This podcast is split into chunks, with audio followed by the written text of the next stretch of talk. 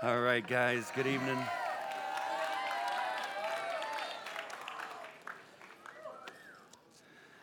If you, have your, if you have your Bibles, go ahead and turn to Daniel chapter 9.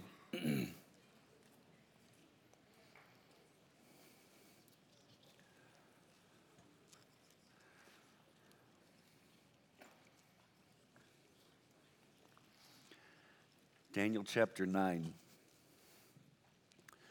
As you turn there, I was, uh, I was standing over there on the side, worshiping and watching you guys worship, and I started thinking, like, what a difference a week makes.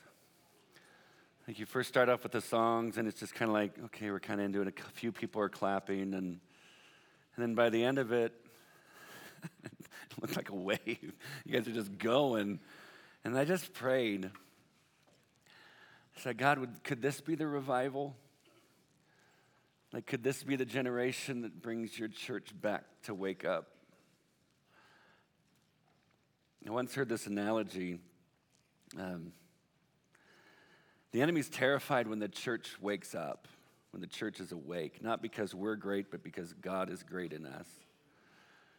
But it's almost like right now, or it's been, maybe not now, well, maybe, but for a lot of years, maybe instead of this, just this onslaught, straightforward battle, he just kind of he just kind of puts us to sleep. And he, he because once the church wakes up, the gates of hell begin to shake. And I think it's time that the church wakes up and gets back to what we've been called to do. But, friends, it starts with us simply following Jesus. I love when Mia said, just thank you, God, for joy and freedom to worship you in your presence. Like when you read the book of Revelation and you see Jesus on the throne and he's surrounded by millions of angels and the elders are before him and they're throwing crowns toward him and guys i just picture freedom and and don't we then pray this your kingdom come your will be done on earth as it is in heaven. It's almost like let our time here, let our worship time with you look like it does in heaven. So I want to challenge you not to worship the experience, but to worship the God who will give you an experience as he sees fit. Does that make sense? So during those times where it's like, I don't feel like I did at Hume, Friends, our feelings do not dictate the faithfulness of God and what He says in His Word. Oh, it feels like you're really far away, but if God says, I will never leave you nor forsake you, then you take Him at His Word. Didn't you just sing that? And so thank you for letting me watch you worship. And I'm so thankful that God brought us all through this week to see freedom and joy and last night to see breakthrough and surrender. And guys, it's all of it. And I'm going to challenge you not to just stop now with that breakthrough and healing and surrender. It's like if God healed you of something, like you confess brokenness, and your next thing, should, your next question should be, God, what's the next part?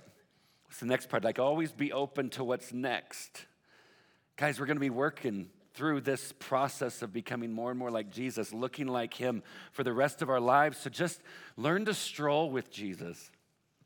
Just learn to walk and enjoy the stroll and just ask Him, What do I need to change? What do I need to change? What do you want me to, what do, you want me to do?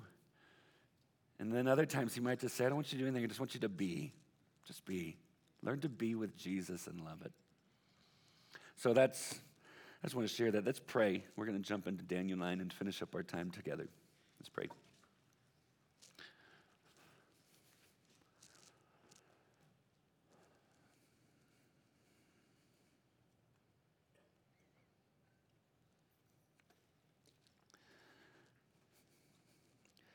And so, Father, we thank you for another time to be together, to sit under the authority of your word, knowing that it's trustworthy that it's reliable, that you gave it to us as a gift. You gave it to us to protect us and to guide us. And as I've prayed before this week, I also pray again, God, would you take a feeble attempt at making much of Jesus and do a great work? God, would you keep my opinion and my agenda to myself, and may we only hear, may we only hear your truth. God, I pray that you would anoint this time and keep us teachable and humble to receive. We pray this in Jesus' name, and everyone who agrees says, Amen. Amen. Daniel chapter 9, look at verse 1. In the first year of Darius, the son of that guy, by descent of Mede, I'm not going to try because I'm going to butcher the name, who was made king over the realm of the Chaldeans. In the first year of his reign, and this is Daniel speaking, I, Daniel, perceived in the books the number of years that according to the word of the Lord to Jeremiah the prophet, must pass before the end of the desolations of Jerusalem, namely 70 years. Guys, I want to stop there for just a second, and here's what I want to challenge you with as you go home. Friends, I do not want you to look for this experience that you had before you look for God and His Word. Guys, when you look at Daniel, guys, he was faithful in the mundane. Guys, when you get to Daniel 6, the only thing that they could find to accuse Daniel of, well, he prays three times a day.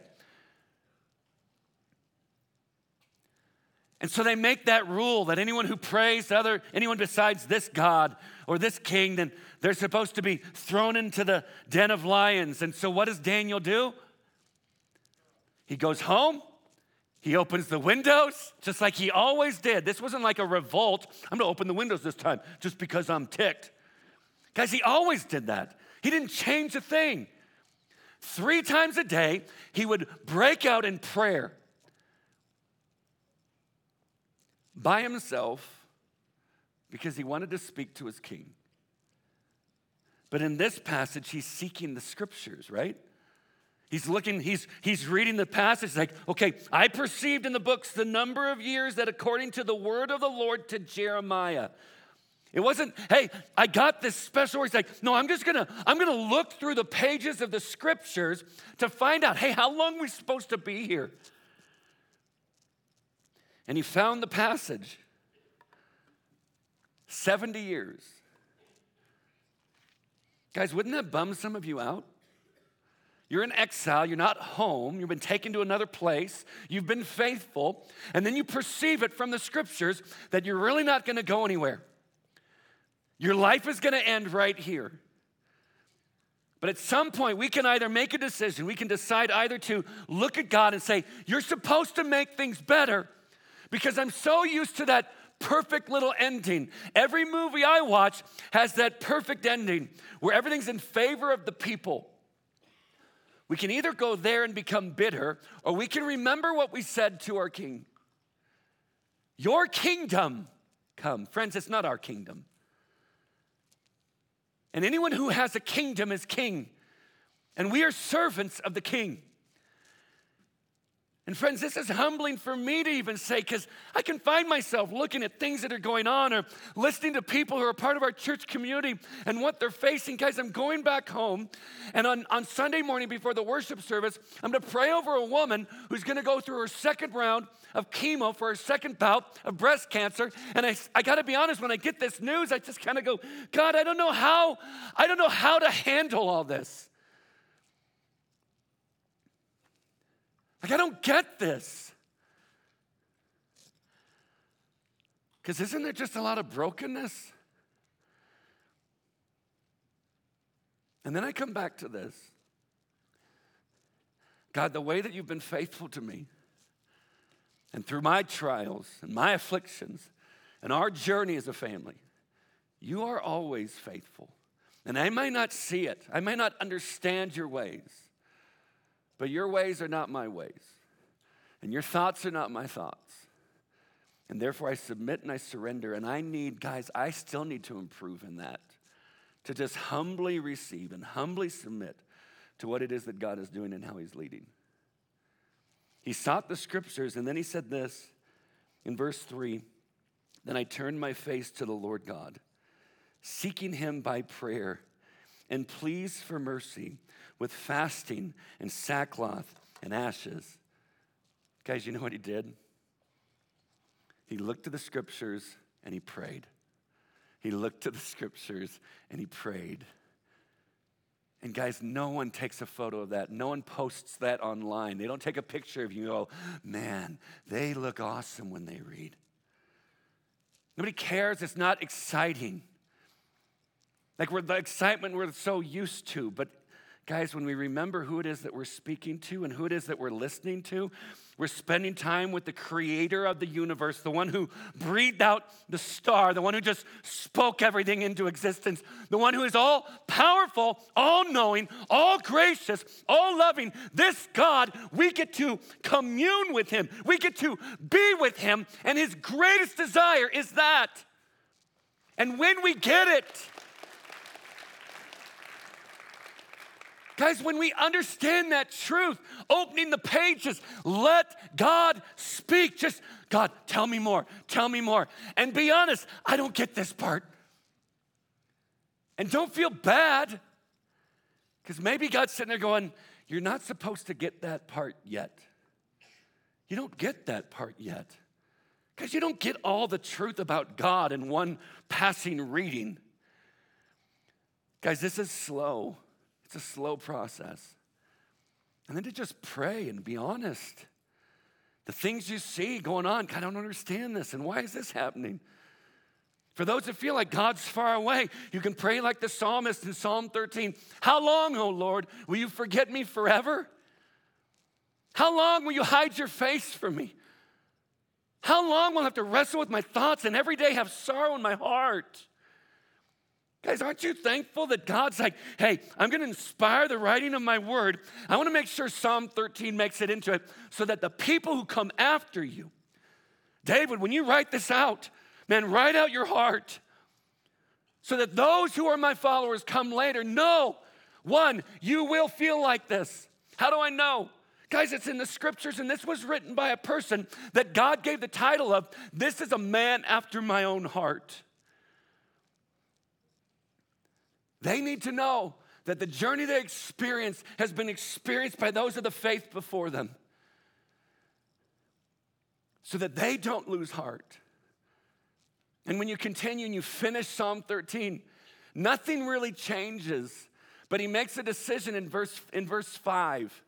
He says, But I will, and then he goes through what he'll do.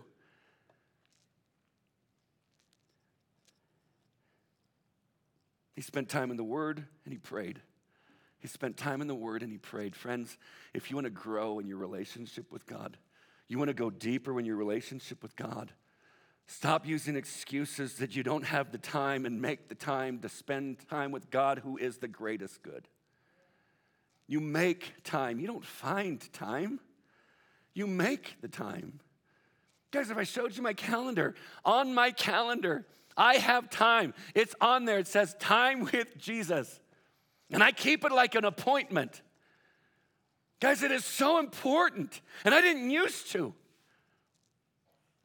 Friends, I did. I used to say, "Well, I'll get to it." And, oh, of course, I'm going to have a quiet time with the Lord, and then I would uh, maybe I'd miss it or I'd sleep in because I had a late night doing the Lord's work, and so I'd, I'd keep. I just kind of skip. Well, God knows my heart. God knows my heart, and uh, yeah, God knows my heart. Without Him, it's evil. No one seeks after Him without Him. And I'd make excuses, even as I was a youth pastor, even as I was a pastor. Guys, it's only been about the eh, last eight, nine years, 10 years out of the last 30, where my time alone with God has been non negotiable. Why? Because for the first 20 or so, I was too necessary to God to spend time with God. Guys, that's ego and pride. And I am so thankful that God broke me. Why? Because now I'm a disciple before I'm a pastor. I'm a disciple before I'm a preacher. I just love Jesus. Just love Jesus. Guys, if I could just get us to the simplicity of following Christ, just love Jesus. If you love Jesus, you'll obey Jesus. It's not about, hey, I had the experience and now I know I love him. No, Jesus says, I know those who love me by those who what? They obey my commandments. You cannot claim love for Christ if you don't, if you don't obey him. If you look at this book and say, this And, the, what, and what the Bible says about this choice or lifestyle, I don't agree with it. I won't disobey. i am going to disobey, but I love Jesus. Jesus calls you a liar. You cannot claim love for Christ without obedience to his commandments. Guys, it's not personal opinion. It is the, it's the opinion of the one who wrote the book. It's the opinion of the King of Kings. But we say, I'll do what you want. I'll take you at your word. Daniel just simply goes into that. And he finds in the scriptures what it says. Guys, you know where you found the passage in Jeremiah? If you want to take your Bibles, go to Jeremiah chapter 29. It's just a couple, a uh, couple books before Daniel, not too far. Jeremiah chapter 29, starting in verse 10.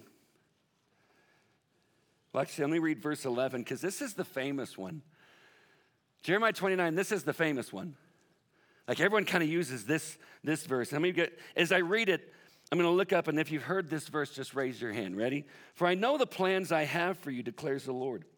Plans for welfare, not for evil, to give you a future and a hope. Who's heard that verse before? It's a great verse, right? We usually read it out of context, which makes you sit there and go, especially for those of you that, maybe the NIV says it this way I know the plans I have for you, declares the Lord, plans to prosper, right? Is that the word?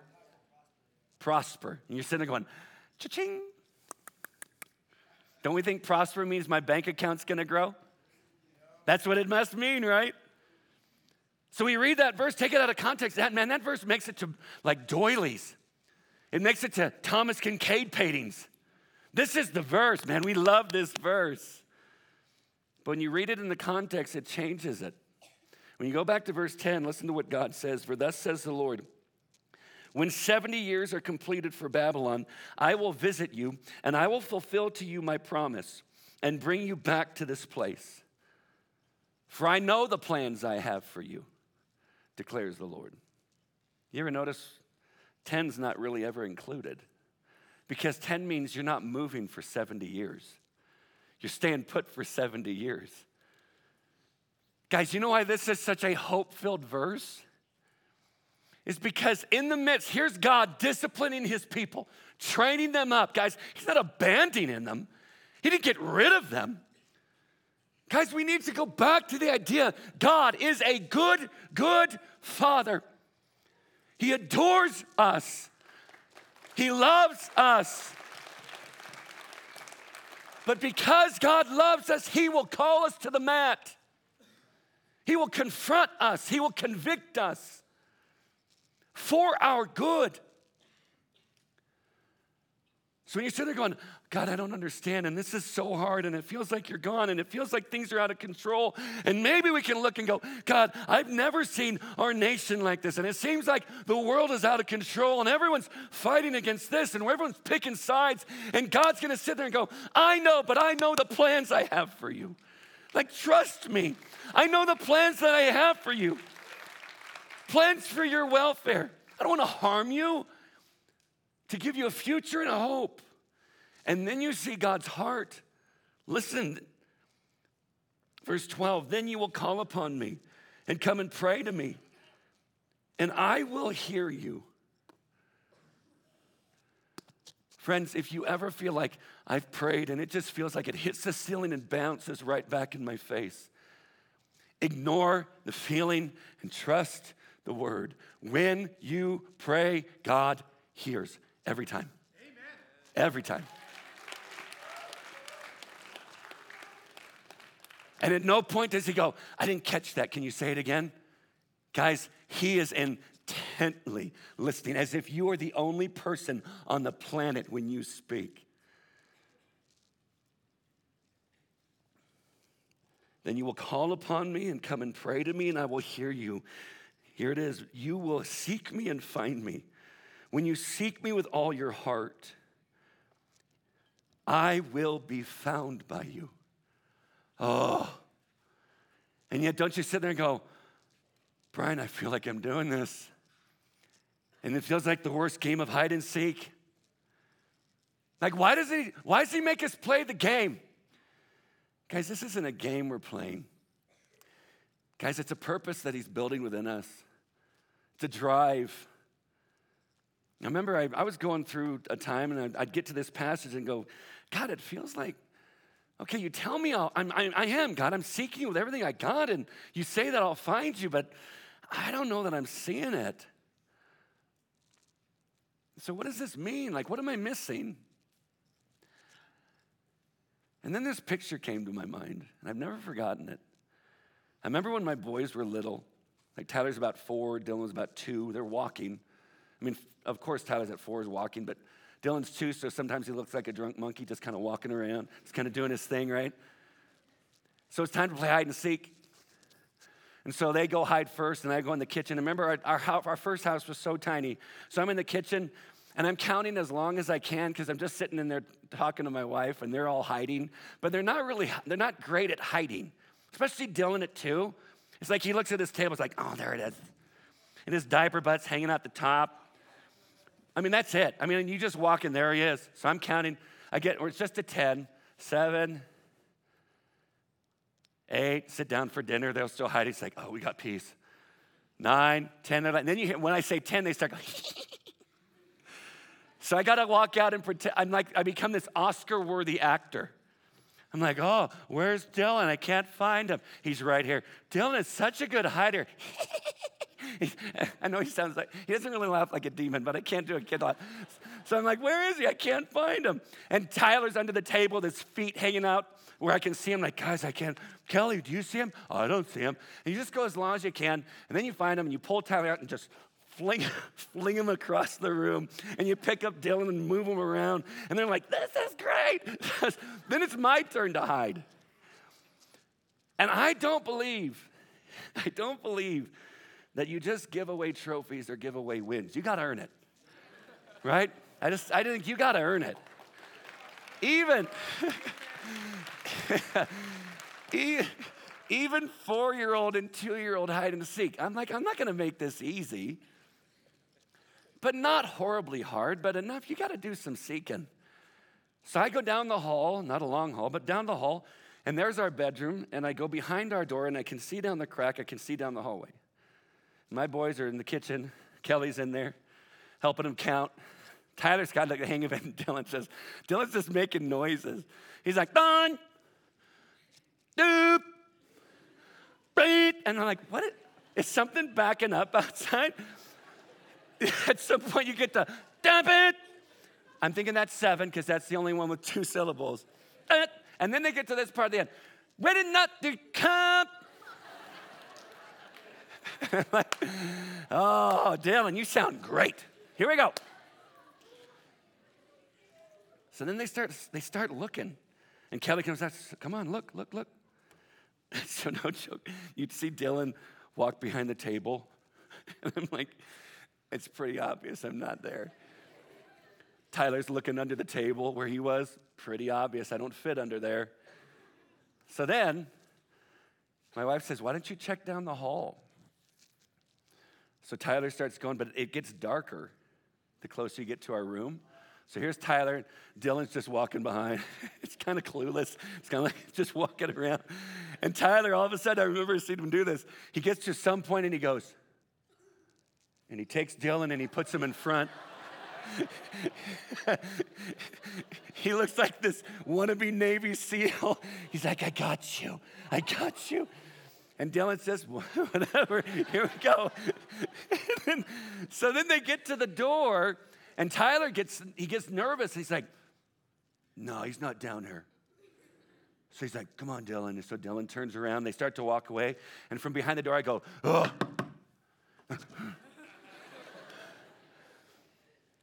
They start coming again. Dylan in the front. No. They start to back up again. I make the same noise. They keep coming. They start to, it just goes back and forth. So the last time I make the noise, they start to come out. And I just jumped out on them. I was like, bah! Oh, Dylan just goes, ah! Hits the ground. He might have he, he might have dropped something in his shorts, but he's wearing a diaper, so it didn't matter. Tyler just takes off running. So there I am with Dylan, and I'm just rolling around and shaking him. He's like, and so he's having a blast. And I remember that picture came in my mind, and I was like, God, is that what it's like? Is it like hide and seek? Where when I'm going the wrong way, you will make the noise because you want to be found by me.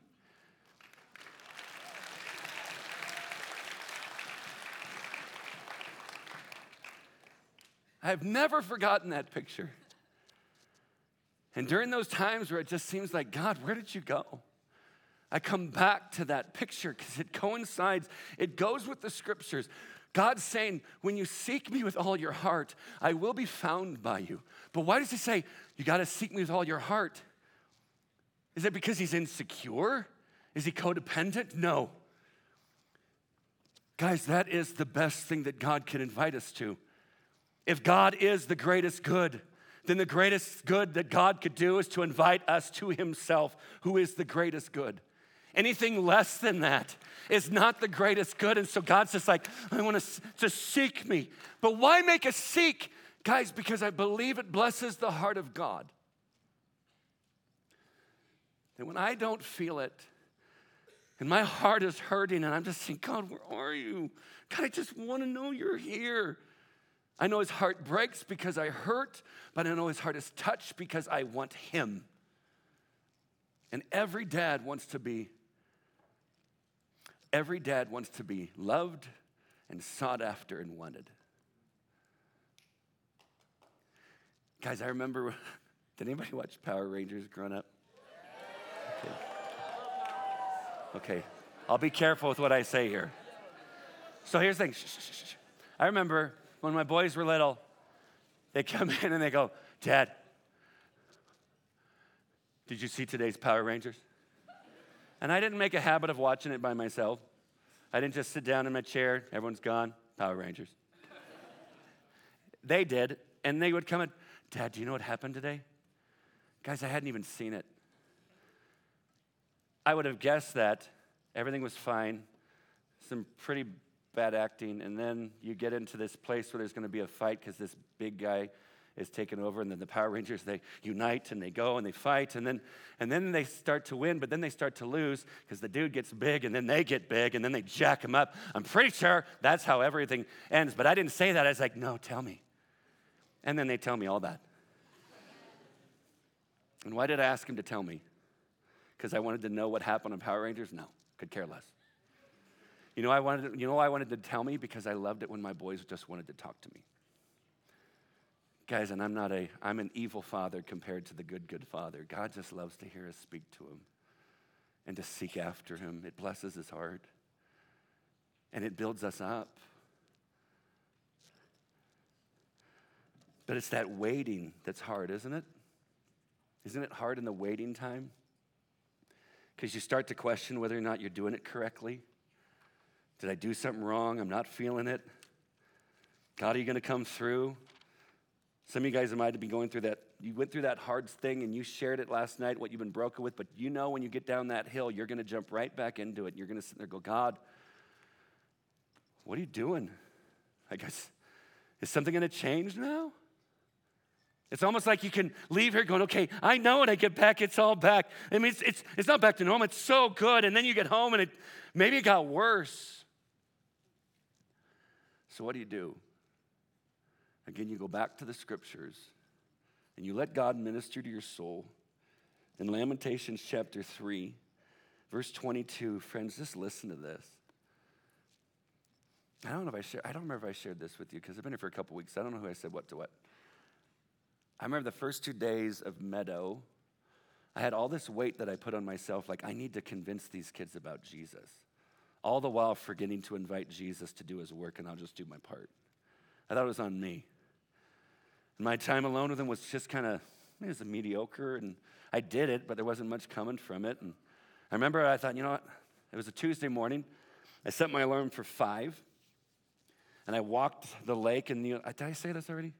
I walked. You know, the, the, there's those uh, benches along the, the route of the lake. I found one by myself, and then I took it over. So people are walking by and I've got stuff spread out. I'm like, it's great to meet you, but don't sit down. This is Jesus' spot. And I got to Psalm 136, and it talked about this one phrase over and over the steadfast love of the Lord never ceases. It repeated that over and over and over and over and over, and as if the Holy Spirit had to remind me I don't need you, I want you. Why don't you just come back to the fact that my love never ceases? My steadfast love never ceases. It endures forever. Just get back to that. Oh, my time with Jesus was sweet, and everything changed for the rest of the week. I bring you to this passage because, listen, the steadfast love of the Lord never ceases. His mercies never come to an end. They, his mercies, are new every morning. Guys, that word new in the Hebrew in verse 23, it doesn't mean like there's leftovers of his mercies. The word new there is brand new, a brand new kind, brand new. Every time he says, making new mercies. They're new every morning. And then he says this Great is your faithfulness. So during those seasons, friends, I will not, I won't sugarcoat it. I will not say, because you surrendered to Jesus, when you get home, it will always, every single day, feel fantastic. But what I promise you is this the steadfast love of the Lord never ceases. His mercies never come to an end. They are new every morning. Great is his faithfulness. And then listen what it says next. The Lord is my portion, says my soul. Therefore, I will hope in him. Guys, when you look up the translation for the word hope, it's also the word wait. Wait and hope go together, it's synonymous. And we don't do well with waiting, do we? Everything's instant now. You can binge watch anything you want instantly. I can, I, here, I can, I know we don't like to wait. Here's the thing. Have you ever you ever been to Starbucks? You order your drink, someone orders behind you, and they get it first? They get it before you? And you're sitting there, and especially if you've got like some Jesus shirt on, so you can't just lose it on the barista. She just sitting there, it's like,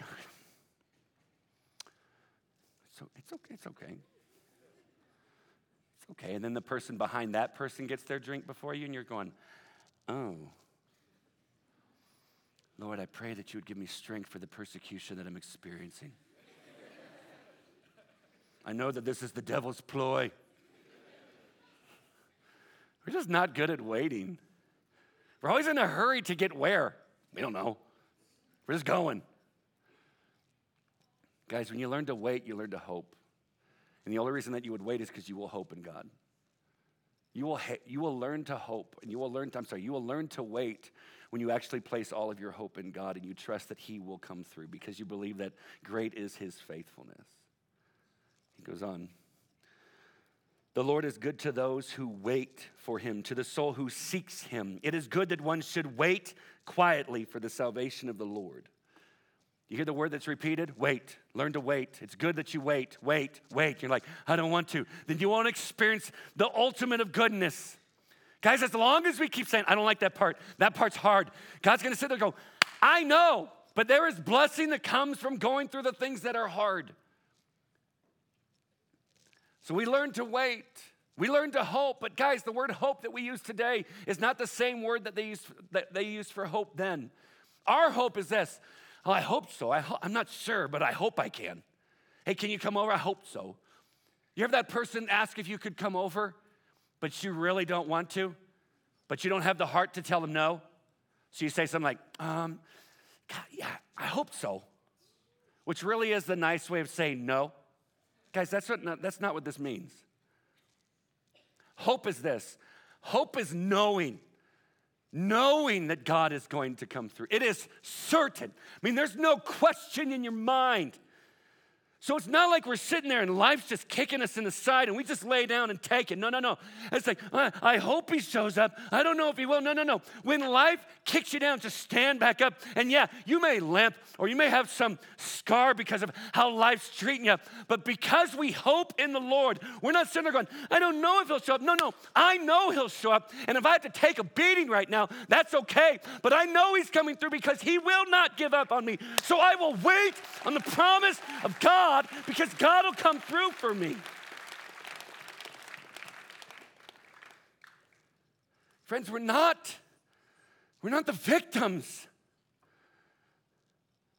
Mikey brought it up last night that when you are in Christ, when you come to Christ, you are a new creation. The old has gone, the new has come. So, what do we do in the waiting? You wait, you hope, and you seek God in His Word, and you seek God in prayer. And then you get back to the mission. An old school preacher said this Every Christian is a missionary or an impostor.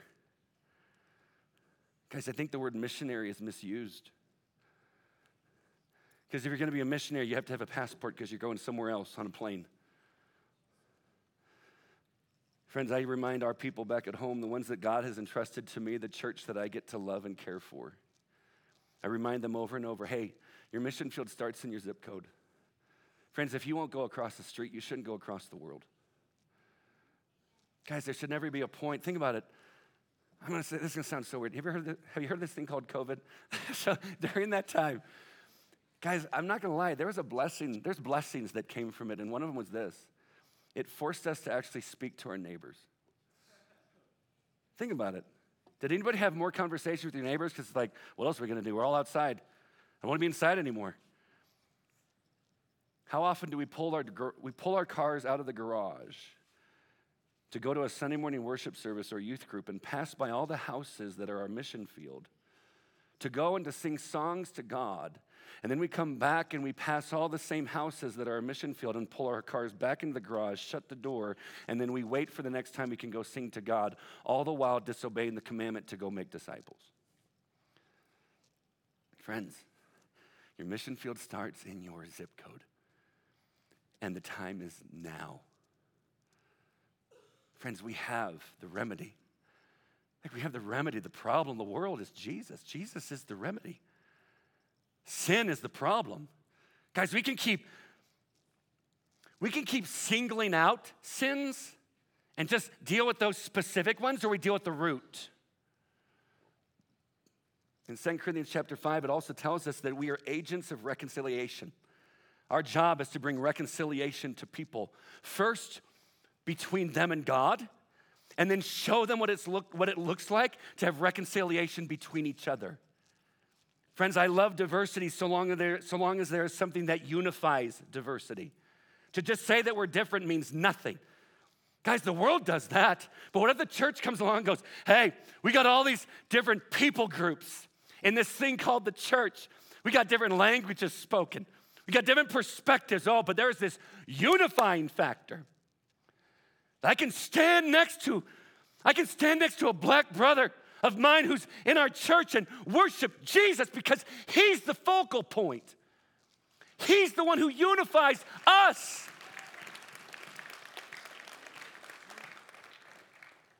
Guys, we can show the world what it looks like.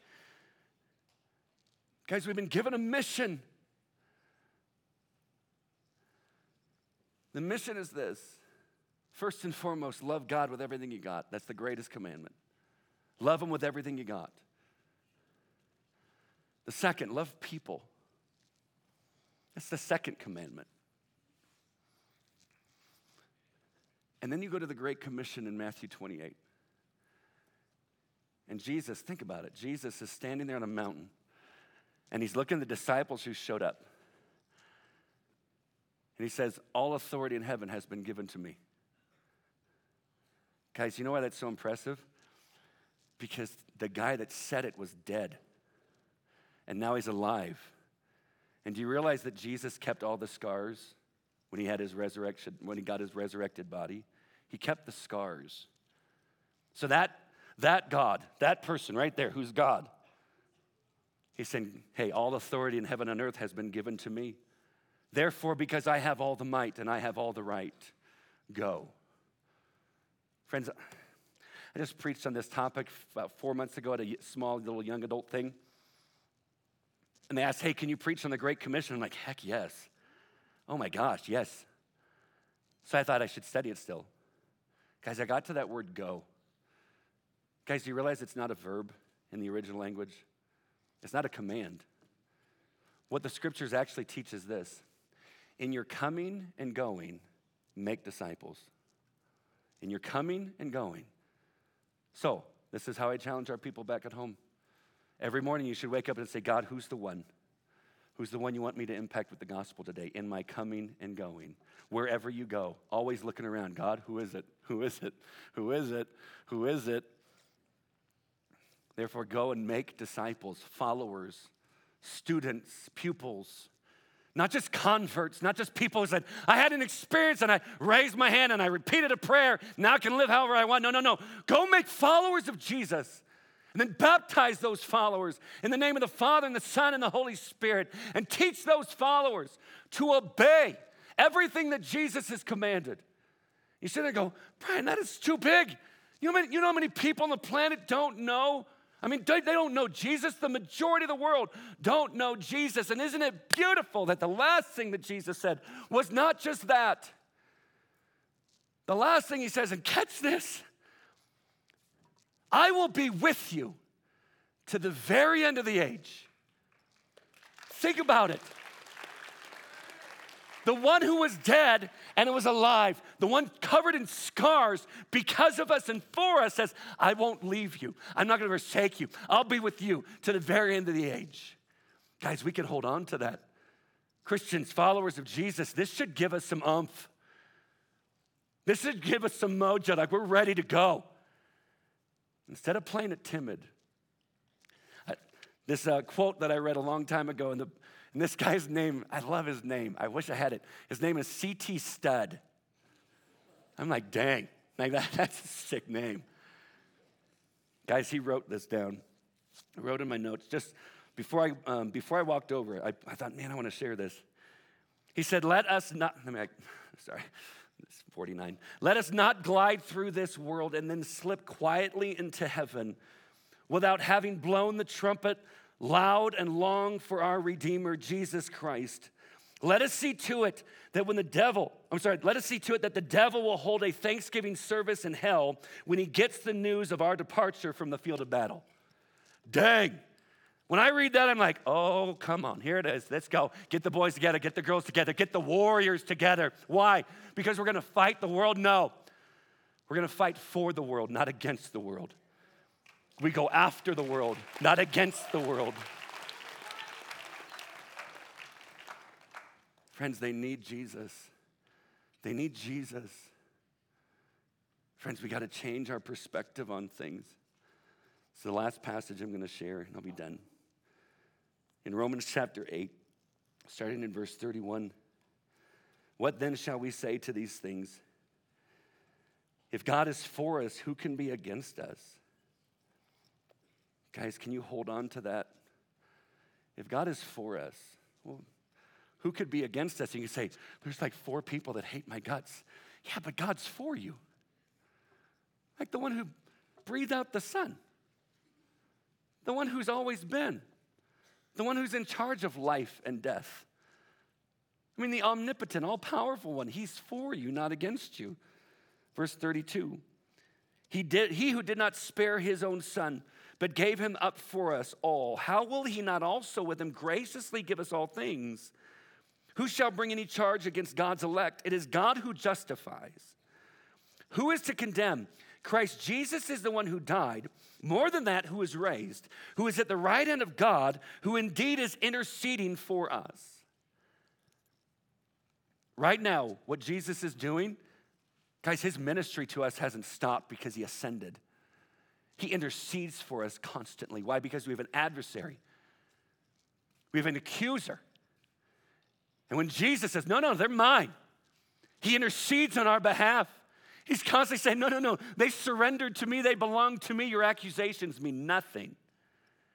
That is his ministry to us now. Verse 35 Who shall separate us from the love of Christ? Shall tribulation or distress or persecution or famine or nakedness or danger or sword?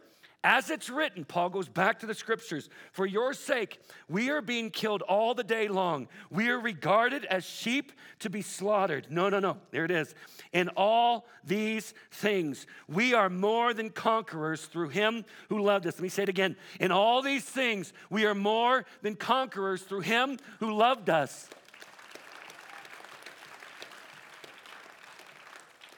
For I am sure, catch this Friends, the steadfast love of the Lord never ceases, it always endures. For I am sure that neither death, nor life, nor angels, nor rulers, nor things present, nor things to come, nor powers, nor height, nor depth, nor anything else in all creation will be able to separate us from the love of God, which is in Christ Jesus our Lord. And all of God's people say, Amen.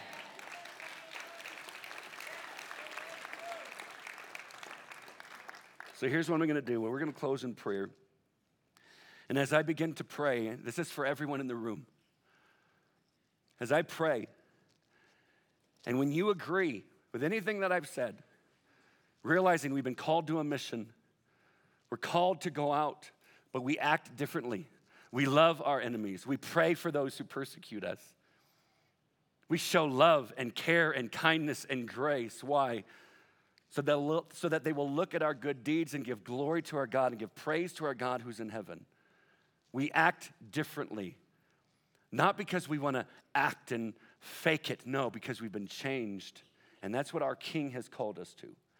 So as I begin to pray, if you're saying, God, I'm all in, I'm all in for the mission, then I want you to stand just quietly. Not yet, not yet. When I pray, and when you stand, I just want you to take your hands and just open them up to your sides like this. Does that make sense? It's like you're just saying, Here I am. God, here I am. And if you don't mean it, then don't stand. Be honest. There's no shame. I'm not, there's no condemnation. You're just not there yet. But for those that say, I'm in, you may ask, well, Brian, what can we do? Friends, Jesus started with 12. And there are millions of people who have followed Jesus since then. So here's the thing Go back to your schools, introduce people to Jesus, pray for this revival.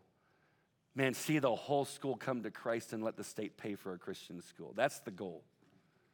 You say, oh, it's too big. Then your view of God is way too small.